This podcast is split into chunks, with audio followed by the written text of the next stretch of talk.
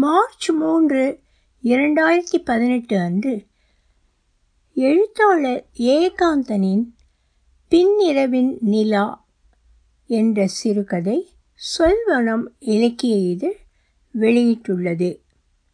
ஒலிவடிவம் சரஸ்வதி தியாகராஜன் பாஸ்டன். நாற்காலியிலிருந்து எட்டி புஸ்தகத்தை எடுத்த கோவிந்தராஜன் அதனுள் வைக்கப்பட்டிருந்த இன்னல் லெட்டரை உருவி மீண்டும் ஒருமுறை படித்தார் கிராமத்திலிருந்து அவருடைய பால்ய சிநேகிதனும் பூர்வீக வீட்டை பார்த்து கொண்டிருப்பவனுமான பெரியசாமி குண்டு குண்டான கையெழுத்தில் எழுதியிருந்த கடிதம். வந்து நாளாகிவிட்டது. ஊரில் கொஞ்சம் மழை பெய்திருக்கிறது என்றும் எல்லோரும் சுகமென்றும் எழுதியதோடு இவர் கிராமத்து பக்கம் வந்து மூன்று வருஷம் ஆகப் போகிறது என்றும் நினைவுபடுத்தி இருந்தான். எதிர்த்து வீட்டு பாட்டி கூட விசாரித்ததாகவும் அவசியம் ஒருமுறை கிராமத்துக்கு வந்து போகும்படியும் அவரை கேட்டுக்கொண்டிருந்தான். கடிதம் வந்த நாள் முழுதும் கிராமத்து நினைவு அவரை அலைக்கழித்தது. அன்று இரவு சாப்பிட்ட பின் மனைவியிடம் மெல்ல பேச்சை எடுத்தார் கோவிந்தராஜன். பேத்தி பிறந்து இன்னும் ஒரு மாதம் கூட சரியாக ஆகலை. அதுக்குள்ளே என்ன கிராமத்துக்கு ஓட்டம் டி அக்ஷரா சொல்லுடி. என்றாள் அவருடைய மனைவி சரோஜா. அவருடைய பெண்ணும் அம்மாவை வழிமொழிந்தவளாய் இன்னும் ஒரு மாதம் போகட்டும்பா அப்புறமா போயிட்டு வாங்கோ என்றாள். சரி என்று சம்மதித்தார் கோவிந்தராஜன். ஏதோ யோசித்தவாறு புத்தக ஷெல்ஃபின் மேல் தட்டிலிருந்து வெள்ளை பேப்பர் ஒன்றை எடுத்து ஸ்டூலில் வைத்துக்கொண்டு அவசரமாக நாலு வரி எழுதினார் பெரியசாமிக்கு. கூடிய விரைவில் வரப்போவதாய் தெரிவித்து கடிதத்தை முடித்தார் எழுதிய லெட்டரை கவரொன்றில் போட்டு ஒட்டி கையில் எடுத்து கொண்டார். சரோஜா நான் கடத்தெரு வர கொஞ்சம் போயிட்டு வரேன். கதவை தாழ்பால் போட்டுக்கோ என்றவர் நினைவு வந்தவராய் அக்ஷராவுக்கு ஏதாவது வேணுமா? கேளு என்றவாறு நின்றார். வரும்போது கொஞ்சம் முளக்கீரையும் பழமும் வாங்கிட்டு வந்துடுங்கோ. சந்தில் தள்ளு வண்டியில் டெல்லி பாலக்கு வச்சுட்டு நிற்பான் ரெண்டு கட்டு வேணும். அப்படியே தூக்கிண்டு வந்துடாமல் பார்த்து வாங்கிட்டு வாங்கோ என்று மனைவி விடுத்த கோரிக்கைக்கு மண்டையாட்டி வெளியேறினார். ஹெல்லூர் மெயின் ரோட்டோரமாக உடைந்து கிடந்த பாதசாரிகளின் நடைபாதையில் கால் தடுமாறி நடந்தார் அவர். செருப்பு தைக்கிறவனும் பிளாஸ்டிக் சாமான் விற்பவனும் அங்கும் இங்குமாக கடை போட்டிருக்க பெட்டிக்கடை ஒன்று நடைபாதையில் துருத்தி கொண்டு நின்றது. கொஞ்ச தூரம் நடந்து வலதுபுறமாக திரும்பி விநாயகர் கோவில் முன் வந்து வாசலில் இருந்தே ஒரு கும்பிடு போட்டார் பக்கத்து சந்தில் நுழைந்து இடதுபுறம் திரும்ப வரிசையாக இருந்த கட்டிடங்கள் ஒன்றில் இந்தியா போஸ்டின் சிவப்பு மஞ்சள் லோகோவுடன் போர்டு தொங்கிக் கொண்டிருந்தது. உள்ளே இருந்த தபால் பெட்டியில் கடிதத்தை போட்டுவிட்டு வெளியே வந்தார் மனசு லேசானது போல் இருந்தது. தள்ளுவண்டிக்காரனிடம் கீரையையும் பாலக்கையும் வாங்கி பையில் வைத்து கொண்டார் பிள்ளையார் கோவிலுக்கு எதிரான சந்தில் சின்ன பழக்கடையில் கொஞ்சம் வாழைப்பழமும் ஆப்பிளும் வாங்கி கொண்டு மெல்ல நடந்து வீடு திரும்பினார். கதவை திறந்த பெண்ணிடம் பையை கொடுத்துவிட்டு வேஷ்டி பனியனுக்கு மாறி பால்கனிக்கு போய் பிளாஸ்டிக் சேரியில் உட்கார்ந்தார் கோவிந்தராஜன். அக்ஷரா வீட்டுக்கு வந்த சில மாதங்களில் பால்கனி செடிகள் புத்துயிருடன் கிளர்ந்திருப்பதை நினைத்து சந்தோஷமாய் இருந்தது அவருக்கு. கிராம பயணம் புறப்படும் முன் அன்றிரவு தன் வயதான அம்மாவுடன் உட்கார்ந்து பேசினார் கோவிந்தராஜன். நான் சொல்கிறத கேளுடா. பேத்தி பிறந்திருக்கா நல்லபடியாக ஊருக்கு போனவுடன் குருக்களை வர சொல்லி ஆள் அனுப்பு. பக்கத்து கிராமத்தில் தான் இருப்பார். நீ வந்திருக்கேன்னு தெரிஞ்சால் உடனே வந்துடுவார்.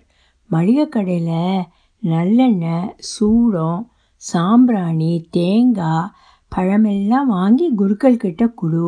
அம்பாளுக்கு நல்லா எண்ணெயை சாத்தி அபிஷேகம் பண்ண சொல்லு. கிராமத்தில் இப்பெல்லாம் கோவிலுக்கு யாரும் ஏதாவது செய்யறாளோ இல்லையோ? புது புடவைய அம்பாளுக்கு சாத்தி அர்ச்சனை நைவேத்தியம் பண்ண சொல்லு. மனசார சேவிச்சுக்கோ. அதுக்கப்புறம் ஊர் சுத்தல் அரட்டையெல்லாம் வச்சுக்கலாம். என்ன புரியறதா? என்றாள் அம்மா. சரிம்மா என்று தலையாட்டினார் அவர். அன்றிரவு பதினோரு மணிக்கு பெங்களூரிலிருந்து திருச்சி நோக்கிய பயணத்தை தொடங்கினார் அவர். திருச்சிக்கு காலை ஐந்து மணிக்கு போய் சேரும் பஸ் அது. கண்களை மூடிக்கொண்டு சீட்டில் சாய்ந்திருந்தார் கோவிந்தராஜன். மணி ஒன்றுக்கு மேலாகியும் தூக்கம் வந்த பாடில்லை சொந்த ஊர் நினைவுகள் அலையலையாய் மனதில் எழுந்தன. அவரை அந்த கிராமத்து வீட்டில் அவருடைய அம்மா பெற்றபோது இந்த கிழவிதான் கூட இருந்து பிரசவம் பார்த்தாளாம். முதலில் வழிவராமல் நாள் தள்ளிக்கொண்டே போக பெண்டாட்டியின் வயிற்றில் கத்தி விழுந்து விடுமோ? என்று அவருடைய அப்பா பயந்தபோது இந்த கிழவியைத்தான் கூப்பிட்டு அனுப்பினாராம். விஷயத்தை கேள்விப்பட்டு அவள் கைமருந்து எல்லாம் அரைத்து எடுத்துக்கொண்டு ஓடி வந்தாளாம். மருந்து கொடுத்து தைரியம் சொன்னவள் அன்று இரவு முழுவதும் அம்மாவுக்கு துணையாக படுத்திருந்தாளாம். அடுத்த நாளே பிரசவ வலி எடுத்து சுகப்பிரசவம் ஆகிவிட்டதாம்.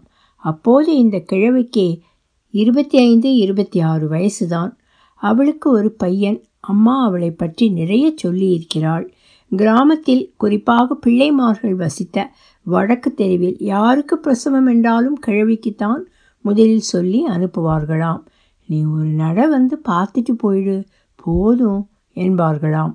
அவளும் சளைக்காமல் போய் பிரசவம் பார்த்ததோடு குழந்தை பிறந்து தீட்டு போகும் வரை அந்த வீட்டுக்கு அடிக்கடி போய் பெத்தவளையும் குழந்தையையும் கவனித்து கொள்வாளாம்.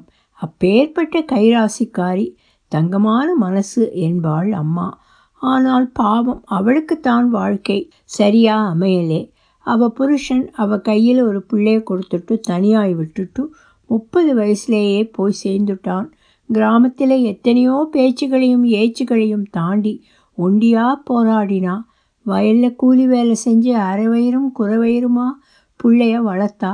எட்டாம் கிளாஸ் வரை படித்த பிள்ளைய தைரியமாக யாரோடையோ சிலோனுக்கு அனுப்பினா காசு சம்பாதிக்க? வருஷ கணக்கில் தேயிலை எஸ்டேட்டில் வேலை பார்த்து அவனும் சம்பாதிச்சான். நாடு திரும்பினான். திருச்சிக்கு போய் கடை வச்சு கல்யாணம் கட்டி வீட்டையும் கட்டி சந்தோஷமாக இருக்கான். ஆனால் கிழவியை தன்னோட கூட்டிகிட்டு போகலை. அடிக்கடி வந்து பார்க்குறதில்ல.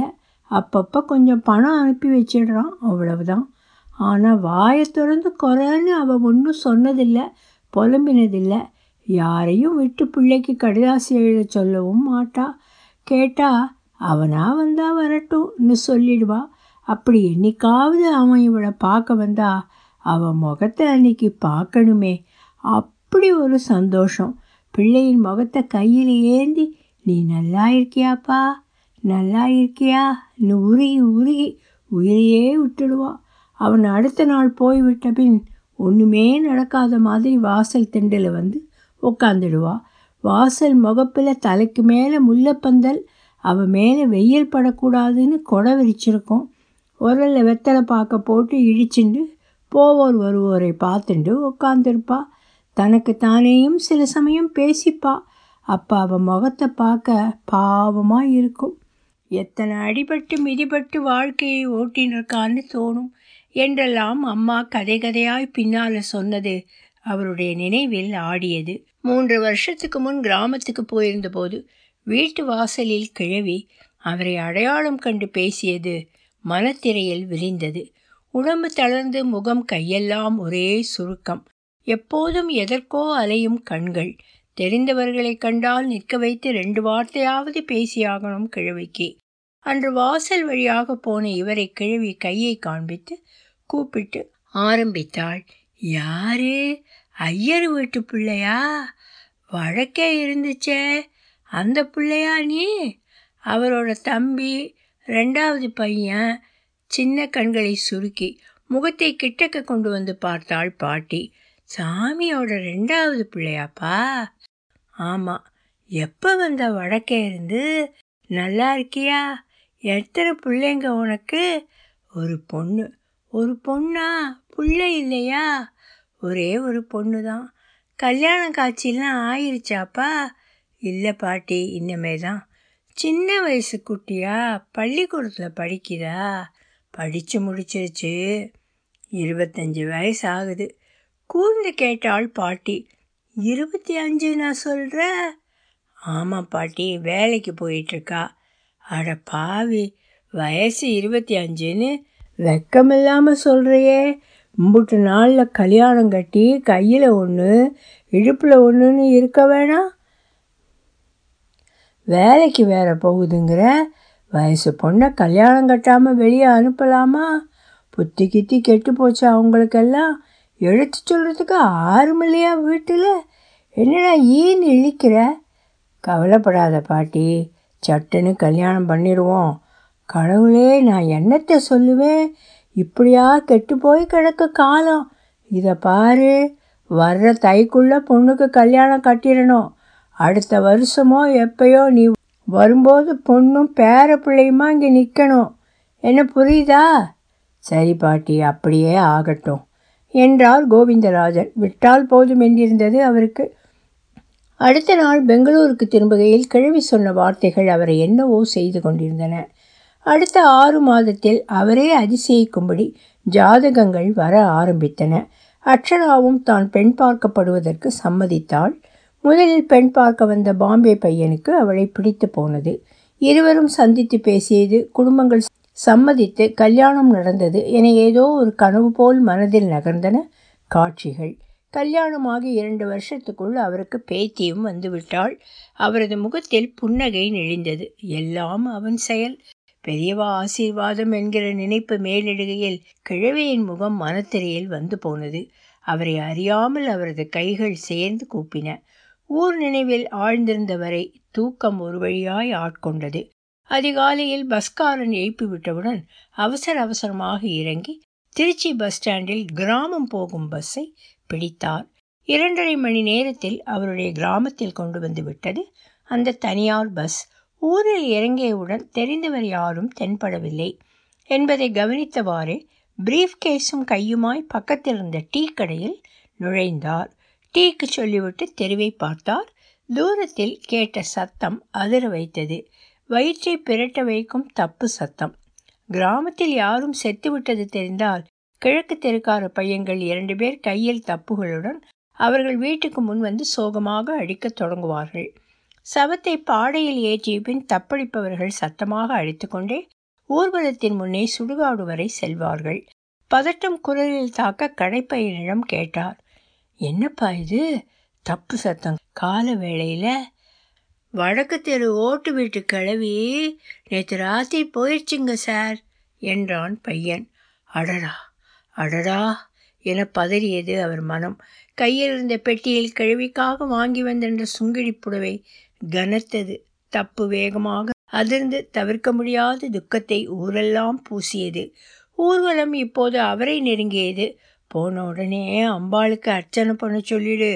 மற்றதெல்லாம் பின்னாடி என்று அம்மா சொன்னது நினைவில் தட்டியது. மற்றது இல்லை இது என்று மனதுக்குள் சொல்லி கொண்டார் கோவிந்தராஜன். கிழவியின் பூத உடலுடன் அவளது ஒரே மகனும் பத்து பன்னிரண்டு பேரும் நடந்து வந்து கொண்டிருந்தனர். வீட்டில் தங்கிவிட்ட உறவு பெண்களின் ஒப்பாரி குரல் பின்னணியில் சீராக ஏறி இறங்கி மனசை பிசைந்தது.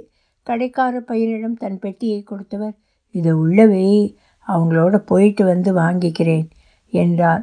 சவத்தோடு நீங்களுமா சார் போக போகிறீங்க சுடுகாட்டுக்கு ஒன்றரை கிலோமீட்டர் நடக்க வேண்டியிருக்கும். அதுவும் பாதி வரப்பு கல்லு முள்ளுமா கொள்ளக்காட்டு வழியால நடக்கணும் என்றான் எச்சரிக்கும் துணியில் அவன். கூட போயாகணும்ப்பா என்று தாழ்ந்த குரலில் சொன்னவாறே இழவு கூட்டத்துடன் தன்னை இணைத்து கொண்டார் அவர்.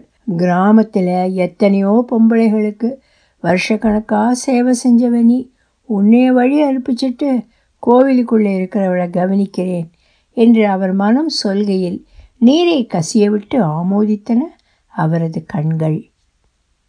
ஒலி வடிவம் சரஸ்வதி தியாகராஜன் பாஸ்டன்.